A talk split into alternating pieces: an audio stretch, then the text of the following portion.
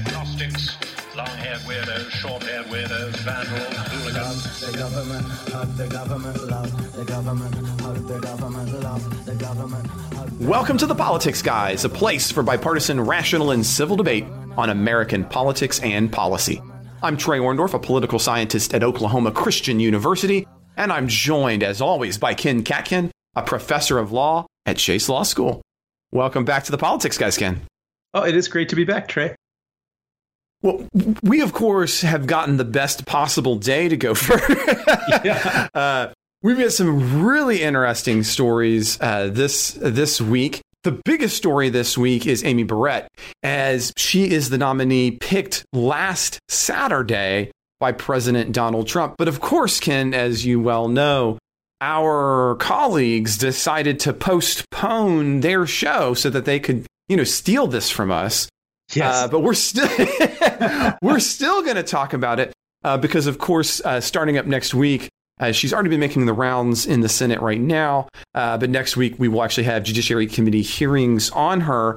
But I, I just wanted to kind of start the show getting your perspective uh, on the nominee in terms of their legal position as a, as a potential Supreme Court justice, because something tells me that you're not going to be particularly happy with her. So, but I'm curious why. So, why don't you start us off? no, yeah, I've, I've, you know, I'm not particularly happy with her. Um, and of course, you know, I, I'll admit straight out that, um, you know, my primary and dominant objection to her is not a personal one. It's that I believe that this was a stolen Supreme Court seat, um, and that, uh, you know, that that the Republicans either should have given Merrick Garland a confirmation hearing um, in in President Obama's final uh, year in office, and I, that's what I really believe. Um, in which case, I wouldn't object so much to them moving ahead now with the um, uh, confirmation hearing for Judge Judge. Do you say Barrett? I, I usually thought it was Barrett, but I'll. I'll are you sure? Did it's I? I might have just mouth, mispronounced it yeah, a second okay, ago. Yeah, uh, I wasn't sure either, but uh, I've only seen it written. Um, so, um, uh, but Judge, I'm going to call her Judge Barrett because that's what I've been calling her. Um, and uh, um, that, they, uh, that, they, uh, I, I- I think that since the Republicans established a, a rule um, in 2016, in fact, uh, Well, they established Lindsey- a precedent. They established a precedent. the president, yeah. Yeah. Well, they called it a rule. In fact, um, uh, Lindsey Graham uh, said that he wanted uh, the public to hold him to his words that this was a new rule. Oh, I Um, don't and- disagree, and that's I just meant to distinguish it, say, from Yeah. a Senate rule or a, Right. a, a Oh, that's right. Senate proceduring rule. I, so I was maybe getting a little too technical there. Sorry. Go ahead. you know, go ahead. And, I'll, and I'll, of course, you're right. They didn't make a formal rule, um, but but they but they, they some of the senators did indicate that they were willing to be held to the same standard themselves that they Definitely. were. um, and Lindsey. Graham has to be held Lindsey to his Graham. own words. Yeah. Yeah. And he asked to be right, and so, so, so, um, you know, for President Trump to come out the other night and say, "I'm making this nomination because I was elected to serve for four whole years, not just for three years," well, that's exactly the opposite of what the Republican Senate um, uh, said about President Obama. So that that Well, really the opposite of what Trump had himself said. I mean, it, it, we had a debate, um, which is you know one of the things that we'll be uh, that we're going to be talking about uh, today. But but additionally, I mean, remember, uh, uh, let's see, which deb- was it? The second presidential debate where he actually called out Mitch McConnell specifically and said, "Look, you got to do what you got to do. You got to delay, delay, delay." Right? That was uh, that President Trump at the at the debates. As a matter of fact, continue. Yeah. So, so I want to really say many of my objections are predicated on the objection to um, uh, uh, Judge Barrett getting um, uh, a seat that, um, you know, really this, uh, this, you know, this is a seat that I think it would have been, it would have been reasonable for for the Republicans to move ahead now if they hadn't blocked Judge Garrett. But I, but I really think this is a stolen seat. Now, as far as Judge Judge Barrett personally, I guess, um, you know, of course, I had to expect um, that with a, a Republican president and a Republican Senate, um, we're going to get another conservative pick. And you know, I was no fan of Judge uh, Gorsuch and no fan of uh, uh, Judge Kavanaugh, and so um, you know, it's not surprising that I'd be no fan of uh, uh, Judge Barrett either. But in some particulars, um, you know, I do have some very particular concerns about her. Um, she, um, excuse me, I sneezed there. Um, she she had to.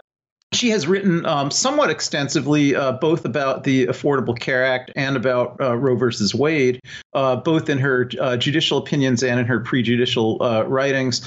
And in fact, with respect to Roe versus Wade, she even signed on to some um, newspaper advertising and things like that, uh, calling it an abomination.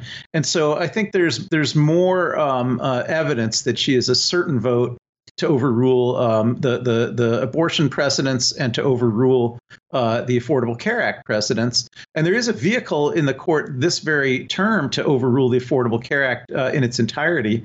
Um, and if she's on the court in, in time for that, um, I, I, think she will do that. Now, I, I think um, Gorsuch is going to vote the same way. Kavanaugh turns out to probably be the swing vote on that one. And um, I was on a conference call with uh, Professor Steven Calabresi, who's the co-founder of the Federal Society, and he actually predicted on that call that um, uh, Kavanaugh will swing with Roberts um, to save the Affordable Care Act. Um, but no, nobody's thinking that um, uh, um, uh, Judge Barrett's going to do anything other than vote to strike down the entire Affordable Care Act. So I have those kind of specific concerns. Uh, I also have some specific concerns about um, whether she's going to be too partisan if any election disputes arise out of the 2016 election. I'm sorry, out of the, out of the 2020 election, not 2016. Okay, 2020 okay, election. Yeah, yeah. yeah, out of the 2020 election. And I think it's a little late for the other one.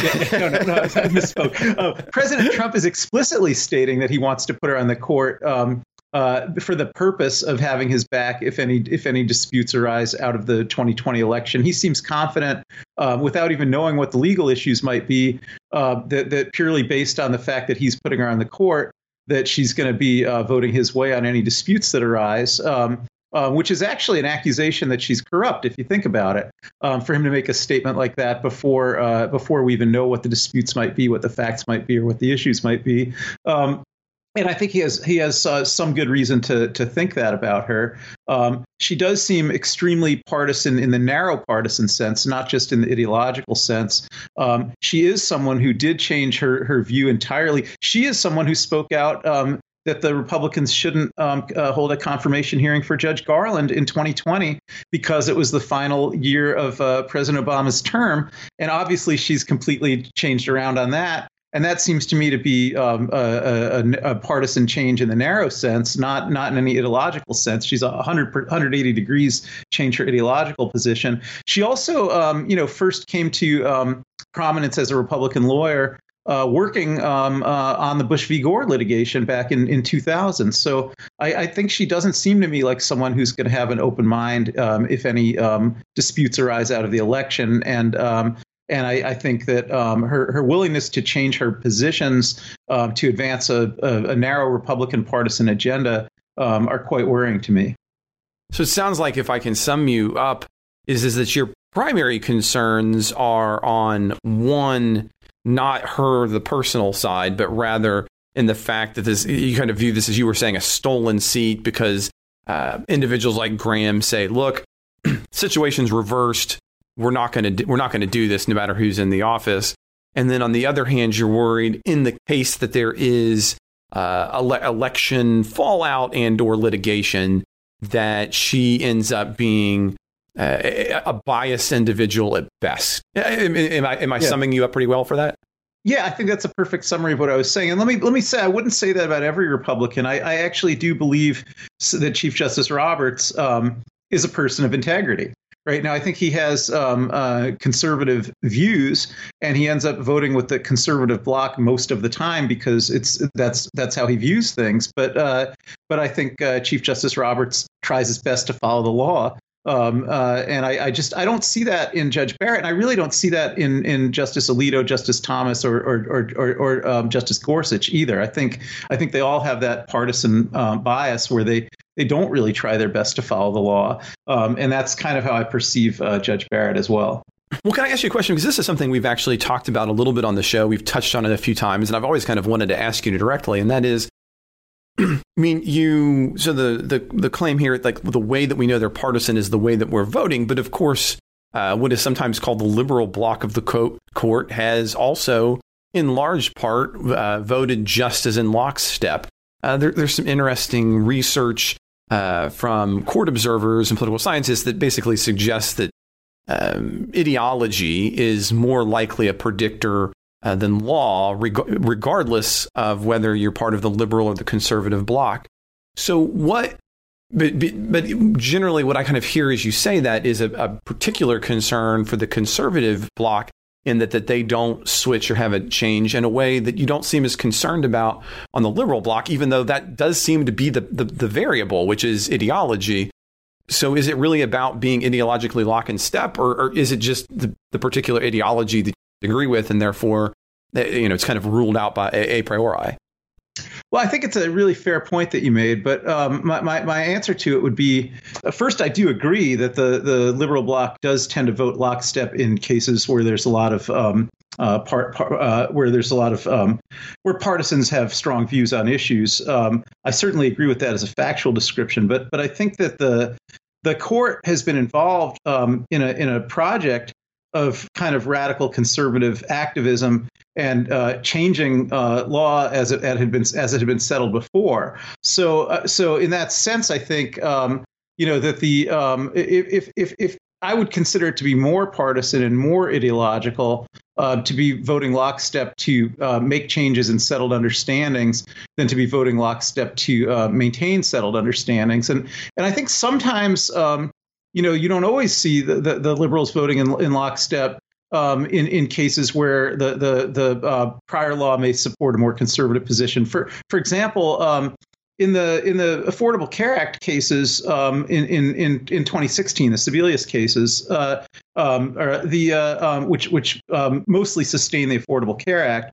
Uh, one part of the Affordable Care Act that wasn't sustained, that was actually struck down, um, was the Medicaid expansion, and, and the, the court ruled that um, that couldn't be forced on states that didn't want it because that was a um, overly aggressive use of, of Congress's spending power, uh, Congress's uh, ability to impose conditions on, on states in exchange for receiving federal block grants. And uh, actually, uh, Justice Breyer and uh, um, Justice Kagan um, joined the Republicans on that one. You know, so that, that part of the holding was 7 2.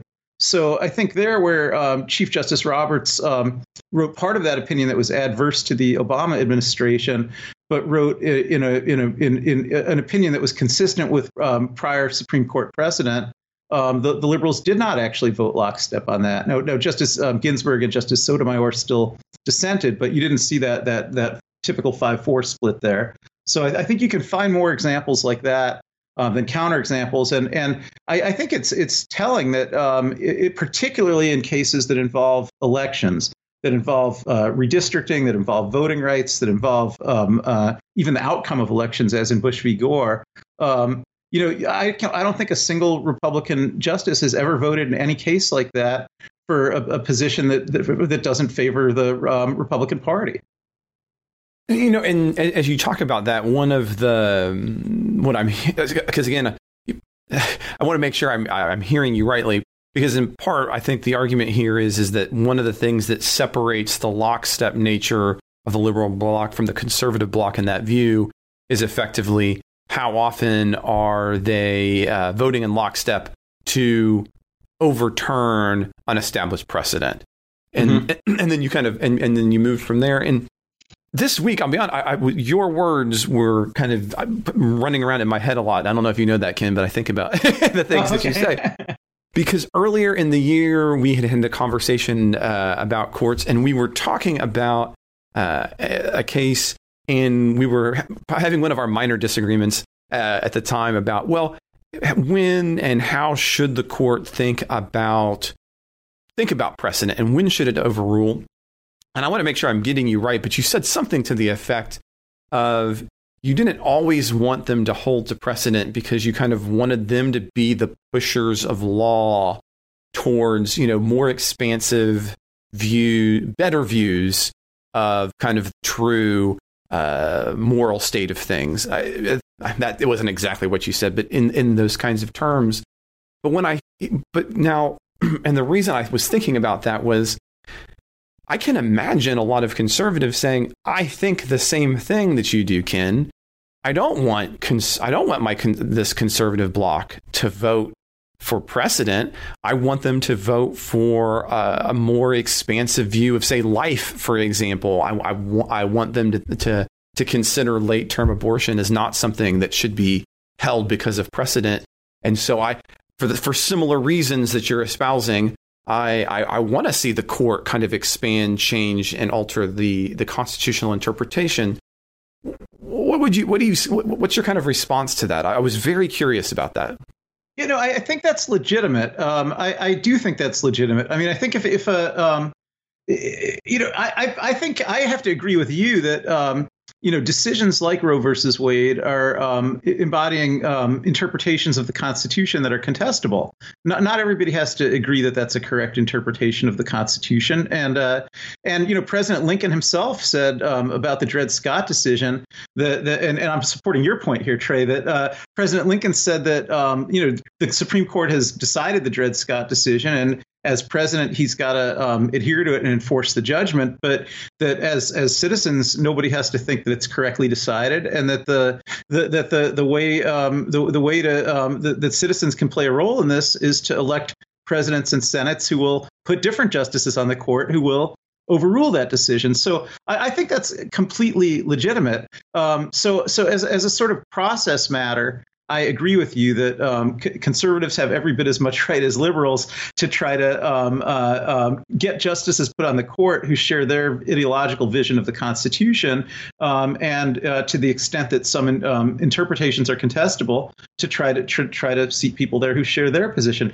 The two, the two places I might depart from that in smaller ways, though, one is that I, I think that um, not not um, you know not every dispute that reaches the Supreme Court is is genuinely ideological.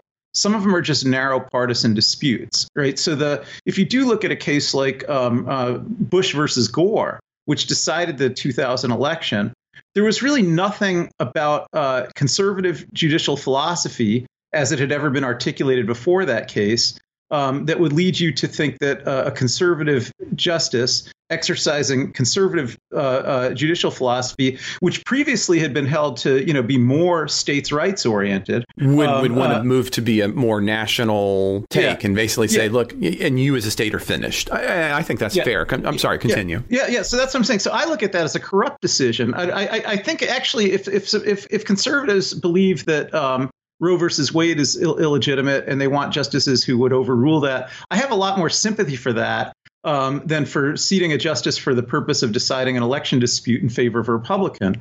Because I think seating a justice for the purpose of deciding election dispute in favor of a Republican is is is essentially corrupt and uh, um, uh, and doesn't really relate to these liberal versus conservative ideological disputes uh, about the, um, the, the meaning of the, of the Constitution. You know, I, I, won't even attempt to disagree with the kind of the, your ideological take and say Bush v. Gore. I, I think that all reasonable people are going to look at that and say that was a you know, that was that was a purely political party calculation. I think really the only response there is to say I, I don't think that the Constitution ever envisioned a situation, and I don't think framers early on thought that the courts would ever be the location for the dispute for those kinds of issues.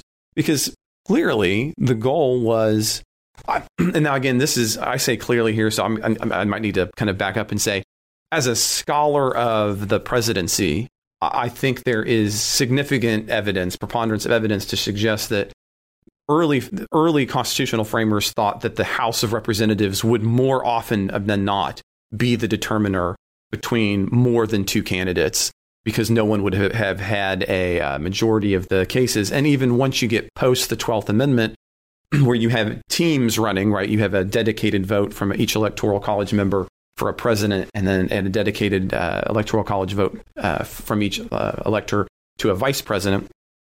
I don't think anyone assumed that those kinds of decisions would be in the hands of courts. Uh, and, and, so I think that I think what you're seeing there is being ideological. I don't think you're wrong at all.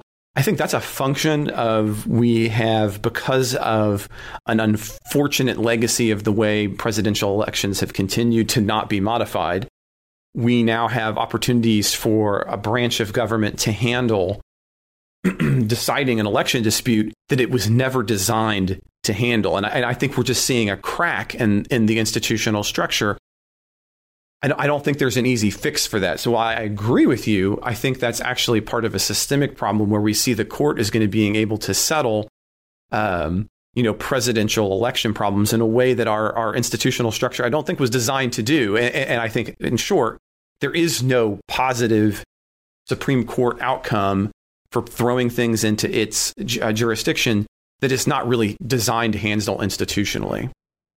Yeah, I, I, agree. And two two points I'd add to that. Um, you know, in 1876, which was the last time we had an election as contested as in 2000, um, uh, and it was actually the same states that were contested. It was Florida yep. and Oregon. Um, yeah, uh, it is indeed. Uh, yeah, yeah. No, nobody, nobody thought to have the Supreme Court decide that dispute. Although interestingly, they they appointed Congress appointed a special commission, mm-hmm. but they did put they put all the Supreme Court justices on that commission, but they also put a few more people on that commission. And and so even though they maybe looked towards the Supreme Court as the people that would have the stature to to, to decide the dispute, they clearly um, by making it a congressional special congressional commission, it was clear that it was being it was a political resolution, not a um, not a legal resolution. Exactly. And that, that that actually did leave some room also for some compromising, where um, I think the commission gave it to um, the, the, Republican Rutherford Hayes, but one of the but he actually had to compromise and, and agree that he would end the military reconstruction of the South um, as part of his agreement to be awarded the uh, um, uh, the, the election. So so that that kind of open political horse trading I think that was preferable to just having the um, Supreme Court decide the case. The other thing I was going to just throw in there is that um, if, if, listeners want to listen to Wednesday's uh, uh, bonus show that I did with Michael Baranowski, this is um, this is past Wednesday, by the way. It's just a past Wednesday, clear. Past Wednesday, yeah. yeah. I also talked in that show about um, you know, because of what you just said, I thought a, a, a, good modern response to that, and one that I hope that um, will be seriously considered if the Democrats win the Senate, is to um, strip the Supreme Court of its appellate jurisdiction to get involved in uh, deciding any kind of electoral disputes, voting rights disputes, or districting disputes, and and that is something that Congress has the power to do under the Constitution. Yeah, and, and you know it's funny because that's a, that's an area that we would agree, even though I think we kind of both uh, agree on the candidate. You know, one one last thing I'd like to just kick for maybe just a second because I know we've probably gone a little bit long. Um, but is do you think if uh, Barrett is confirmed, I get the feeling that her being confirmed in time helps Biden and that her not being confirmed helps Trump. What do you think about that, just briefly? I agree with that, um, but I think you might see the reverse effect in the Senate elections. Um, so I think, in, yeah, I think I think um, it's it, it you know I, I think probably in Colorado Gardner's already dead dead on arrival. So maybe maybe nothing could have an effect there. But I think in Maine um, you know Collins is behind now but I think if um, I, th- I, think if Barrett gets confirmed before the election that's the nail in Collins's coffin. I, I think that costs her. There's no there's no way she can vote that will not cost her her seat um, uh, on that confirmation if that happens before the election. I think that's why she she went out ahead of time saying she doesn't think that the confirmation should take place until after the election. Um, uh, yeah, yeah. So um, I, and I think that may affect some other Arizona. I mean, I think in, in a few states where there's close Senate races, um, it redounds more to the benefit um, of uh, uh um, well of Democratic senators, I guess. Um, but I think I think in the presidential race, yeah, maybe maybe in both, maybe in both, it helps the Democrats more than the Republicans. Okay, I, I was just I, was wondering what you would uh, think about that. Well, another big item that we're going to need to uh, to tackle, and and they're kind of linked, but we want to start with, of course, the presidential. Well, can we call it a debate, Ken? I'm just curious. Is is, is that allowable? I mean. that was one of the most appalling things I've, I've ever uh, had to watch on, on television that involved the government of the United States. I'm going to let listeners in on a secret. So, uh, in the evening, I have a number of different. Um, I have I have a, a, number of different friends that I get together with, and we actually play video. We're dads and moms who play video games at night. Right? We put the kids to bed and we watch. So it was going to be during my video game time. so I actually I watched it on my phone as we were playing games. So we were going, I'm doing both things at the same time. And it was a good thing that I did because I think that had I not, that I, am not sure I could have made it through without some, like you know, someone to be complaining to and or um, shooting because we we play for some of the times we play first and shoot. Like it was it was it was therapeutic to like throw a grenade into a room while you're simultaneously watching the debate. Uh, so I'd like to start with, you know, the the the problem I think that this show sometimes is is always trying to fix is this idea that the one of the problems with media is the idea of force narrative. And so I don't want to have a conversation about who won or lost, no matter how positive or negative it is. I'd rather like to ask you this question, Ken, and, and that is think anything actually meaningful was learned or could have been learned uh, on what actually happened? And w- start there. What do you think? Yeah, I'd say yes to both questions, actually. Um, first, I'll go with the could have. There were a lot of missed opportunities there because some of uh, Chris Wallace's questions um, were good questions, and you know, not not that they were really answered, but um, you know, certainly if, if the candidates would have responded in a more normal way and answered the questions, um, I think we could have gotten uh, a lot more illumination about some substantive issues.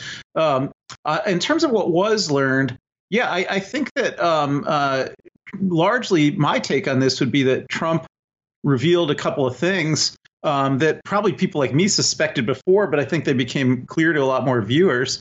Um, one is that he's really temperamentally um, unqualified to be president, and I think um, you know maybe uh, none of his supporters probably took that message, but a lot of undecided voters and a lot of suburban women apparently um, did take that message um, that, that he really revealed his temperamental unqualification to be president. Um, and I think the, the other thing that was revealed, um, and I would say by Trump's behavior, um, is that he knows that he's not going to get as many votes as Biden. And so I think he came out with a, a strategy there where he wasn't really even running against Biden or debating against Biden. He's he's using the debate to run against the um, American democracy itself, to run against the electoral process, to run against the the process of um, uh, doing things like having presidential debates, to just to try to delegitimize as much as possible about um, every component of how we run our, our election system and our democracy so that when he loses, he can uh, claim that something illegitimate happened. Well, Ken, I, I, I, actually I wish I could disagree with you on the um, Trump just just throwing a hand grenade into the process, and, and, this is one of the reasons I just simply can't support Trump. Now, I, I don't think that uh, Biden did a particularly amazing job, but I'm not really sure what anybody expects a candidate to do I saw a lot of people on the left, I think, more frustrated with Biden than Trump. In some way, they kind of thought that he was going to come in, and they think had they only you know, nominated somebody else, that it would have been easier. I'm just not sure. You know, if, if someone's just going to going to start the, the the tenor of a debate, which is what you got in the first 30 minutes, with just being shouted over, I, I don't know what you really do with that and I don't I don't think you can honestly have a meaningful debate. Now, like you were saying, I think you might be able to learn some things as a result of that, but you're not learning kind of the substantive things. And, and one of the moments when I was really kind of frustrated, I thought one of uh, Wallace's really difficult questions for Biden that he never even had a chance to kind of get to because we got we, we it, it descended into a um, you know you don't support law and order, you're just yelling uh, was asking him to talk a little bit about Black Lives Matter, in that I am very much on board with the, I think, the generalized popular sentiment of Black Lives Matter. But I will say that I'm not as comfortable with all of the institutionalized positions of Black Lives Matter.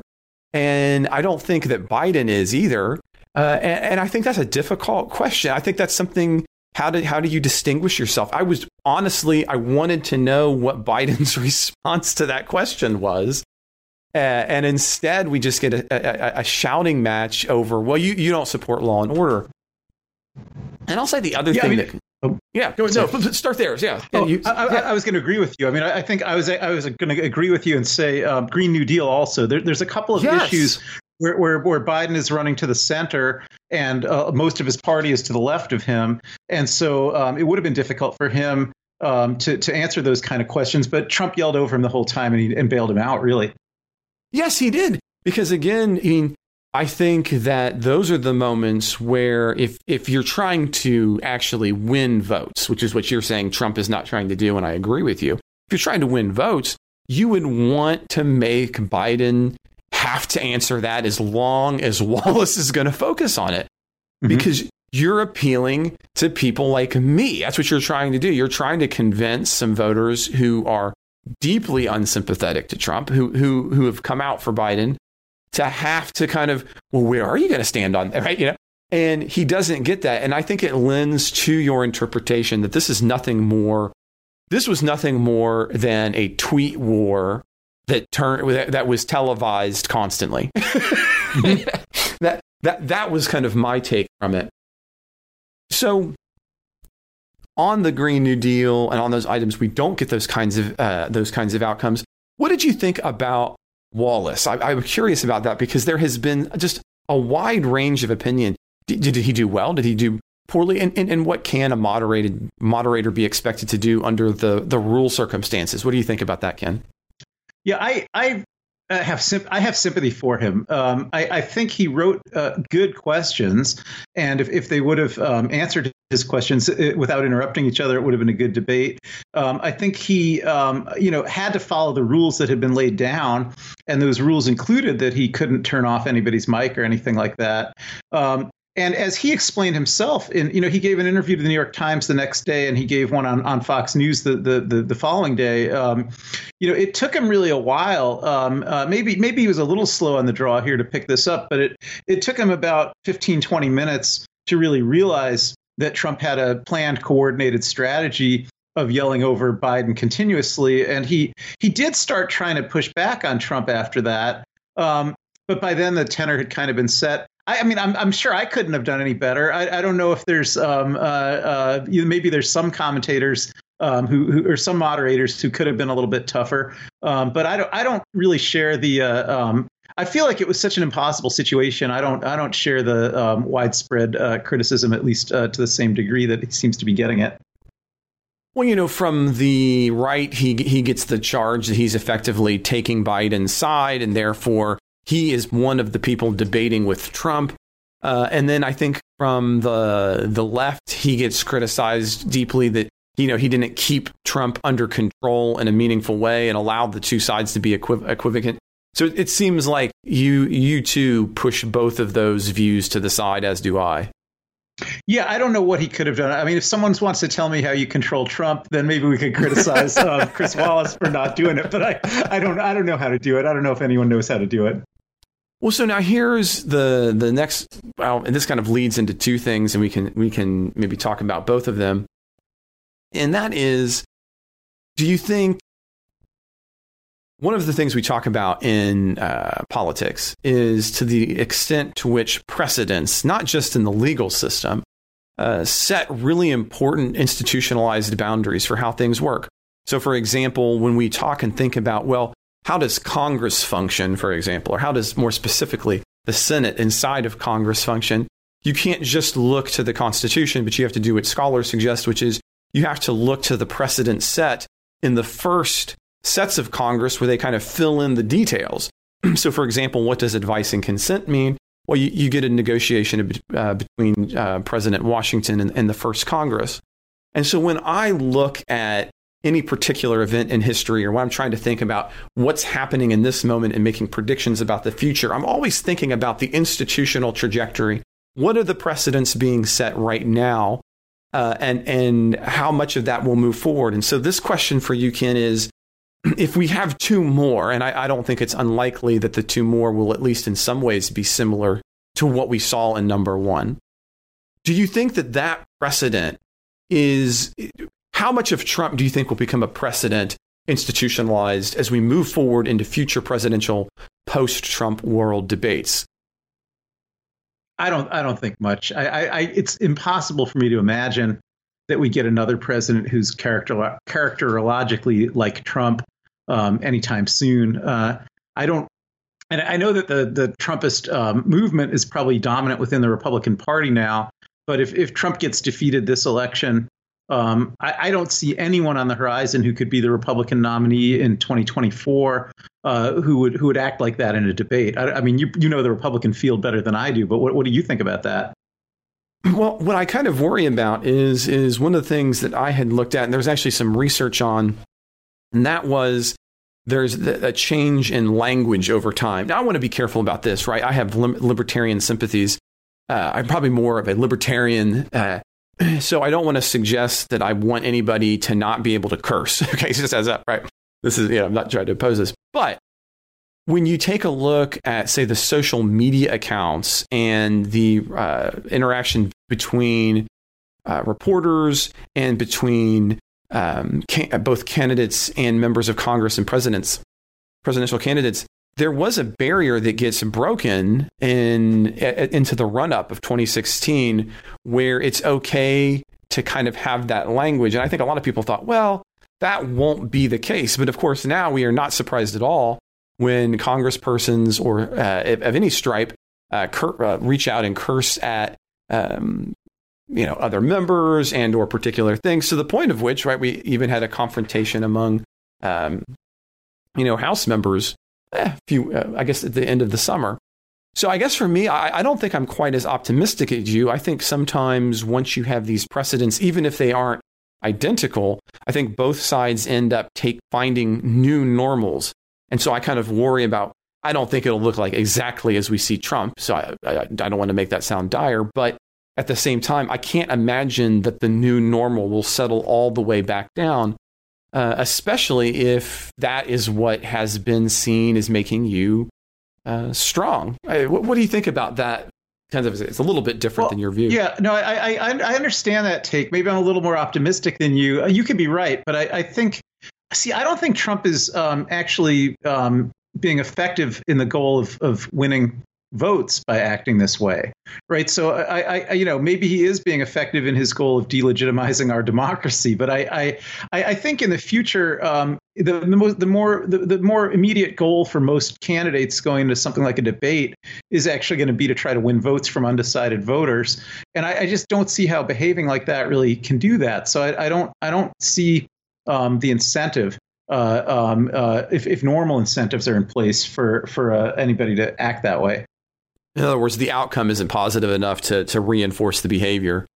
Yeah. So here, so you know, the other thing that kind of stuck with me is if we rewind the tape four years ago, take, take us back to 2016, and do you remember the SNL skit where Trump is debating Hillary after the first debate? and it was kind of universally considered that Hillary had beat Trump. And in that SNL skit, she uh, who played Hillary in the SNL skit? Can you remember that? Yeah, I, I, it was the you know uh, she yeah I can't remember her name, I but I have her she, name. But life she was me. part of yeah, um, she was part of the regular cast. I know she had been a recent graduate of Columbia University. I remember that part yeah. of who she was, but I don't, I don't, I, you know, I'm, I'm, and I think she's still on uh, uh, Saturday Night Live. She is. Four yeah, years. All right, let me look up. Let me look up. I, look I, that up. Look so up as you're looking yeah. that up, she has this beautiful moment where she basically the the uh, the moderator turns to her and she basically says, "I would like to give my time back to Trump," right? and at the end, she's like, "I this couldn't have gone any better for me." And I think that was the feeling for many people was the idea this this debate is nuts. This you know. You know, just let the guy talk and do his craziness, say his crazy things, let him yell, uh, and that's obviously going to be a win. Hillary it's, it's, loses. Kate McKinnon, by the way, that's who it was. Yes, McKinnon. Okay, thank you. Uh-huh. So McK- yeah, McKinnon playing here, Hillary. But so, but here we are again, four years later, and I can't help but having the nagging feeling that you you were saying I don't think this is actually changing things in a positive way.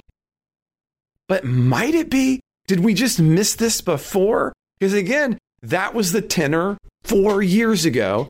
And it seems like almost the same suggestion now. Well, like it can't happen like that again. I'm going to win it because this is just too crazy. What do you think about that? You're saying because Trump actually acted like that when he debated Hillary Clinton and then he did win the election. Yeah, exactly. Yeah.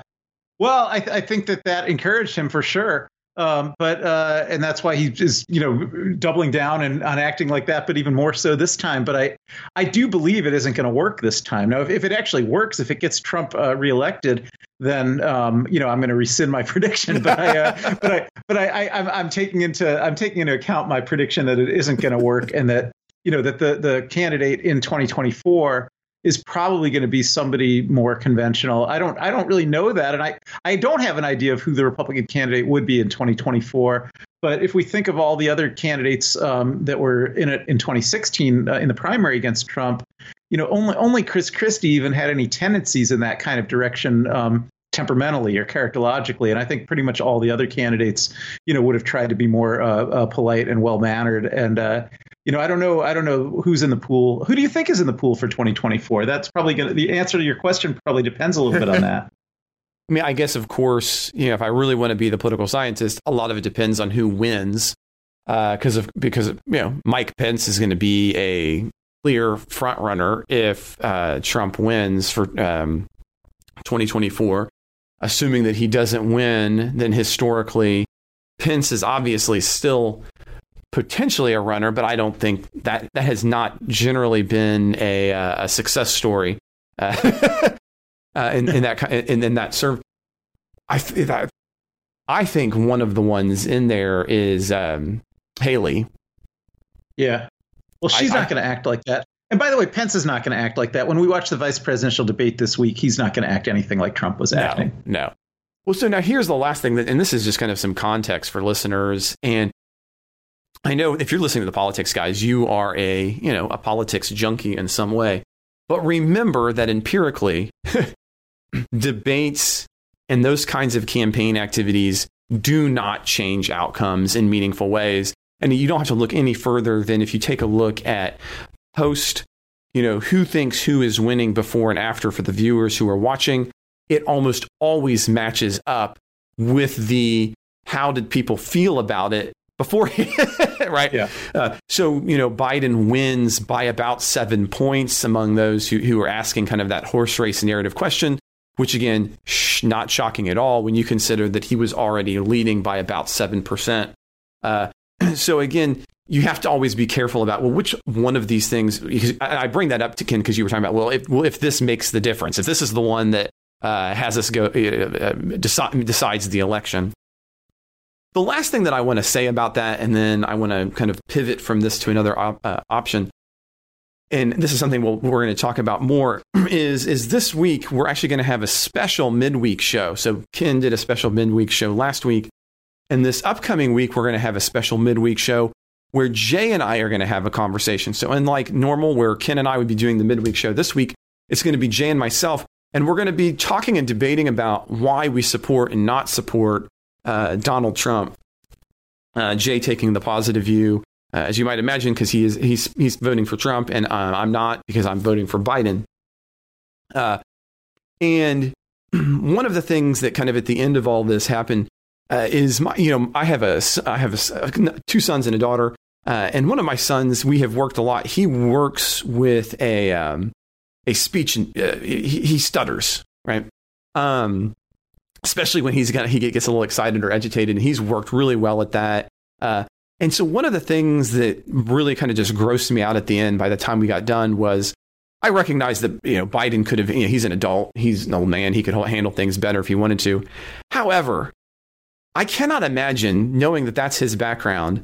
The way that he gets treated by Trump just kind of disgusts me, and I needed to put that out there as somebody who, I mean, I, I can't you know, yelling over somebody who's already attempting to talk well. I, I don't know. It just thoughts. I don't. You probably don't have a thought on that, right. Ken. But yeah, no. I mean, I, I, yes, I, yeah, I agree with you. so, but on that norm, I want to use that to pivot because the other thing that was noted uh, as the election, or excuse me, as the debate was going on, was that the Trump team ignored the Cleveland rules for social distancing, for masks, and ignore, has regularly ignored CDC guidelines. And of course, this morning, uh, Ken, on uh, Friday, we learn that both President Trump and the First Lady are have come down with COVID. And so, uh, what do you think? Does this mean anything for the election? Uh, might we draw any lessons about this? What do you think, kid? I'll, I'll, I'll just, I'll just, I'll throw it out yeah. there for you. I mean, we're we're pretty early right now into the development of this story, so I don't know if it's affected uh, anything in the election yet, and that may d- depend on how things pr- progress. But um, uh, it does seem to me that it undermines, to some extent, Trump's uh, um, narrative that um, COVID isn't a, a big deal um, that it's you know some some of his followers may even have thought the whole thing was a hoax, um, or or some might have you know had the impression that um, it, it's not a hoax, but it's not that much worse than ordinary flu. Now, um, you know that, that, we don't know how it's going to physically affect Trump. I mean, he may you know some people experience minor cases of it um, if he if he comes through it um, and doesn't have a very severe case and you know gets better within a few days or a week and and all that. I think it'll have almost no impact on the election, but um, if it becomes um, a, a, more debilitating case, if it makes him unable to go through with future debates, if it becomes really clearly life threatening, then I think it, it shakes a lot of his central narrative about um, you know how people are overblowing this whole thing, and it makes him you know look bad that not only couldn't he protect the country from COVID. He couldn't even protect himself from COVID. Um, so I, th- I, think that some of that's going to really depend on the um, the progression of his individual uh, medical case.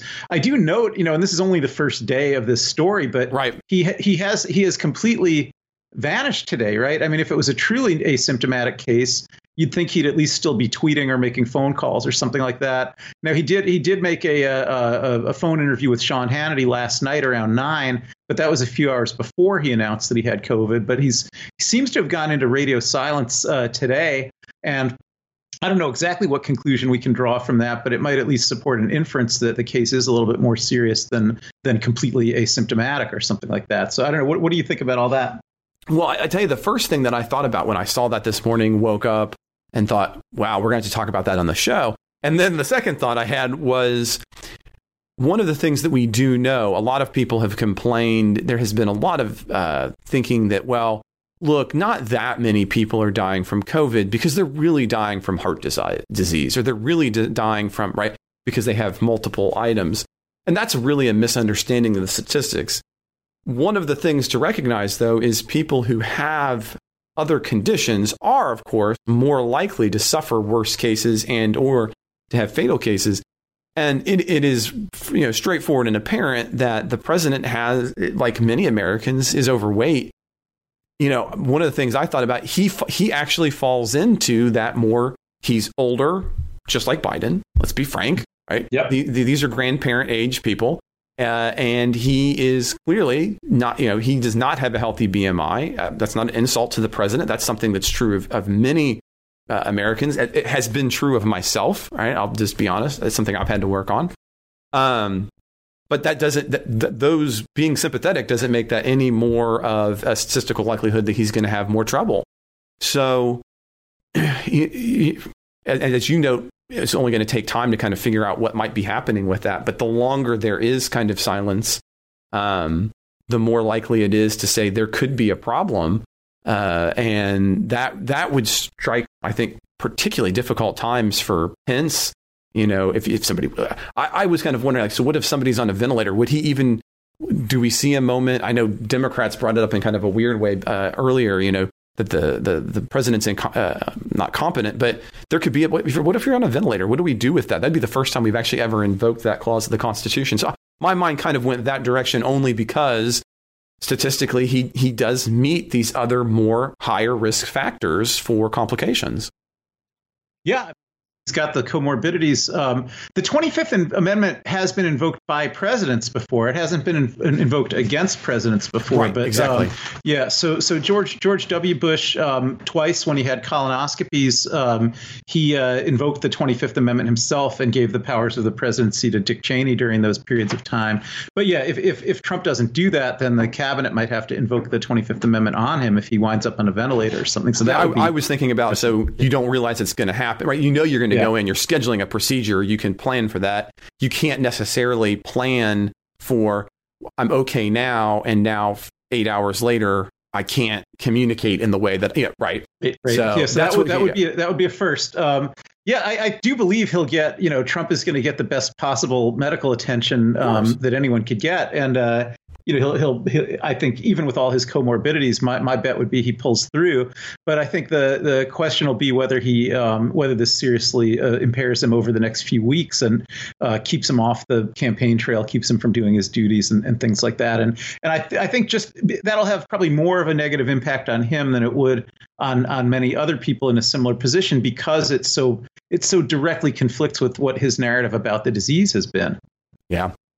Well, and I, you know, the one last thing I'm just going to push this because I think it's so important, and that is if the president of the United States, in very kind of limited circumstances, by not following CDC recommendations, can get uh, uh, can get COVID, I think this just highlights for everybody how important. You know, here at OC, we have the love your neighbor uh, policy, which is I'm not wearing a mask for me, I'm wearing it for you.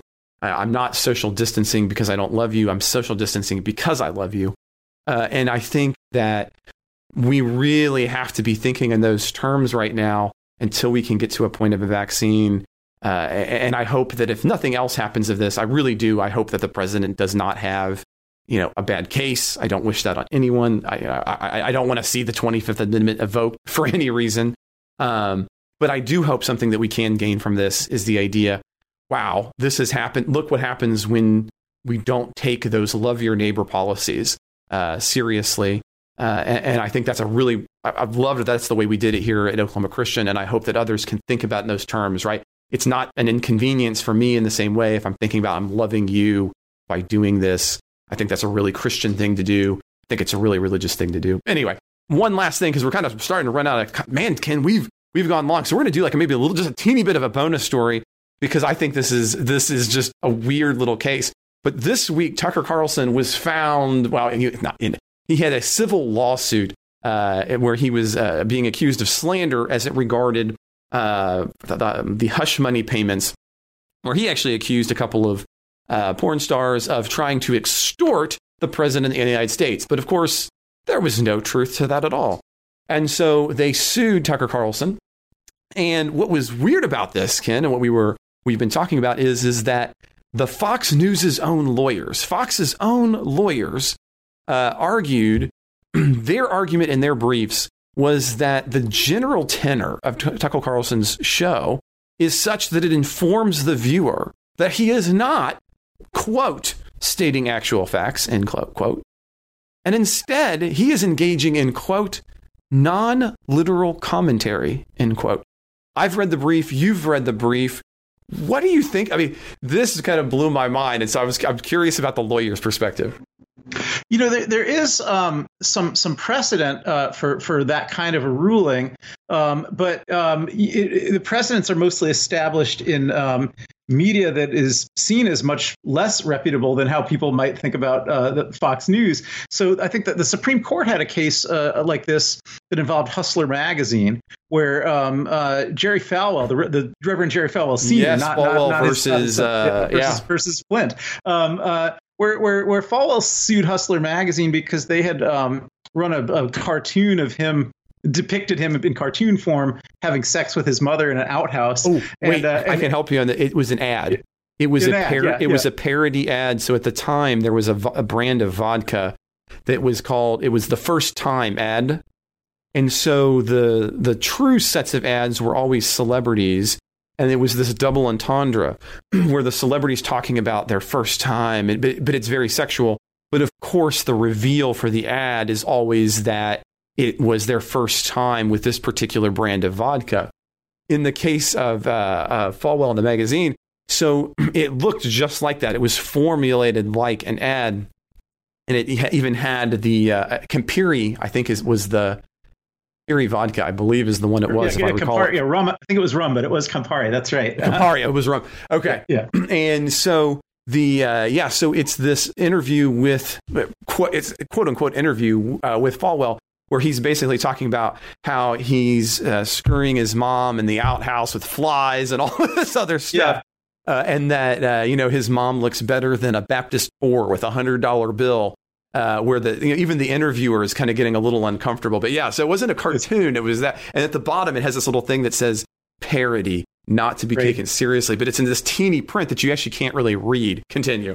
Yeah. So yeah, you remember the facts quite well, and so uh, uh, Falwell sues and says, "Well, that's defamatory and libelous. That I was never in in an outhouse with my mother, and uh, you know, if people believe that this is true, it will harm my reputation based on this false information that's being propagated, and that would be a classic uh, defamation claim. Um, but but what, what the Supreme Court holds in the in the Flynt cases, um, well, but nobody could really take this seriously. Um, nobody could take this to be true because the source is Hustler magazine. This is it's not a, a credible news outlet. This is not uh, um, uh, this is part of a series of parodies. It's clearly intended as humor, and so since nobody could take it to be true. Um, it can't really harm your reputation. Um, it, it, parody doesn't fall within the strict four corners of defamation because another way to um, say that because can I turn yeah, your lawyer? Yeah, yeah, just yeah. Parody is protected speech. Is protected speech, Yeah. but it's it, but it's protected for the reason that it's not actually defamatory.